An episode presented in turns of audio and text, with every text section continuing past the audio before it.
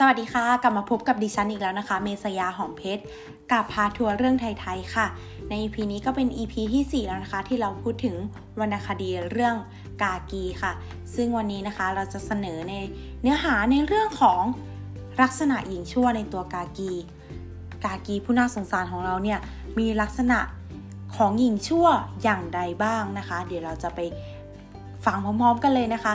ลักษณะหญิงชั่วในตัวกากีนะคะหนึ่งเลยนะคะ เมื่อเห็นมานพรูปงามเนี่ยก็เกิดหลงรักค่ะ และถูกสัมผัสตัวโดยพยาคุณนะคะ ก็ลืมสามีตัวเองเสียสิ้นเลยนะคะ ลืมเท้าพรมทัศน์เลยค่ะ 2. นะคะ ตอนที่ได้สมสู่นะคะ กับนากูเวนเนี่ยก็เกิดปฏิพัฒนะคะ นางจึงมีสามีสองคนพร้อมกัน แล้วก็หลงไหลนากูเวนนะคะ ชูรักไม่น้อยไปกว่าพยาคุดค่ะ 3. นะคะ นางกากีเนี่ย เมื่อมีสามีถึง 3 คนแล้วนะคะ จึงทำให้นางเนี่ยมีลักษณะนิสัยเป็นคนพูดปดค่ะ เพื่อเอาตัวรอด เมื่อพญาคุดรู้ความจริงจากเพลงนะคะของพลทันหรือว่านากูเวนเนี่ยว่านางเป็นชู้กับนากูเวนแล้ว จึงแกล้งสอบถามความจริงจากนาง นางกากีก็โกหกค่ะ ไม่ยอมรับความจริง ว่าไม่มีชายใดเลยที่เข้ามาวิมานฉิมพลีพญาคุดจึงโกรธมาก และบอกว่ารู้ความจริงหมดแล้ว นางก็ยังปากแข็งนะคะ ไม่ยอมรับความผิด แล้วยังบอกนะคะว่าเป็นกุกลอุบายของคนของนากูเวนที่ให้นางกับพญาคุดเนี่ยแตกกันนะคะ พอพญาคุดนะคะรู้อย่างนั้นแล้วก็เลยนำตัวนางกากีเนี่ยกลับมาไว้ที่เมืองพาราณสีค่ะ แต่ความโกหกของนางก็ยังไม่หมดนะคะ เมื่อพพระเจ้าพมทัตนะคะ เห็นนางแล้วนางก็กราบทูลความเท็จอีก ว่าไม่ได้เต็มใจเนี่ยไปกับพญาคุดเลย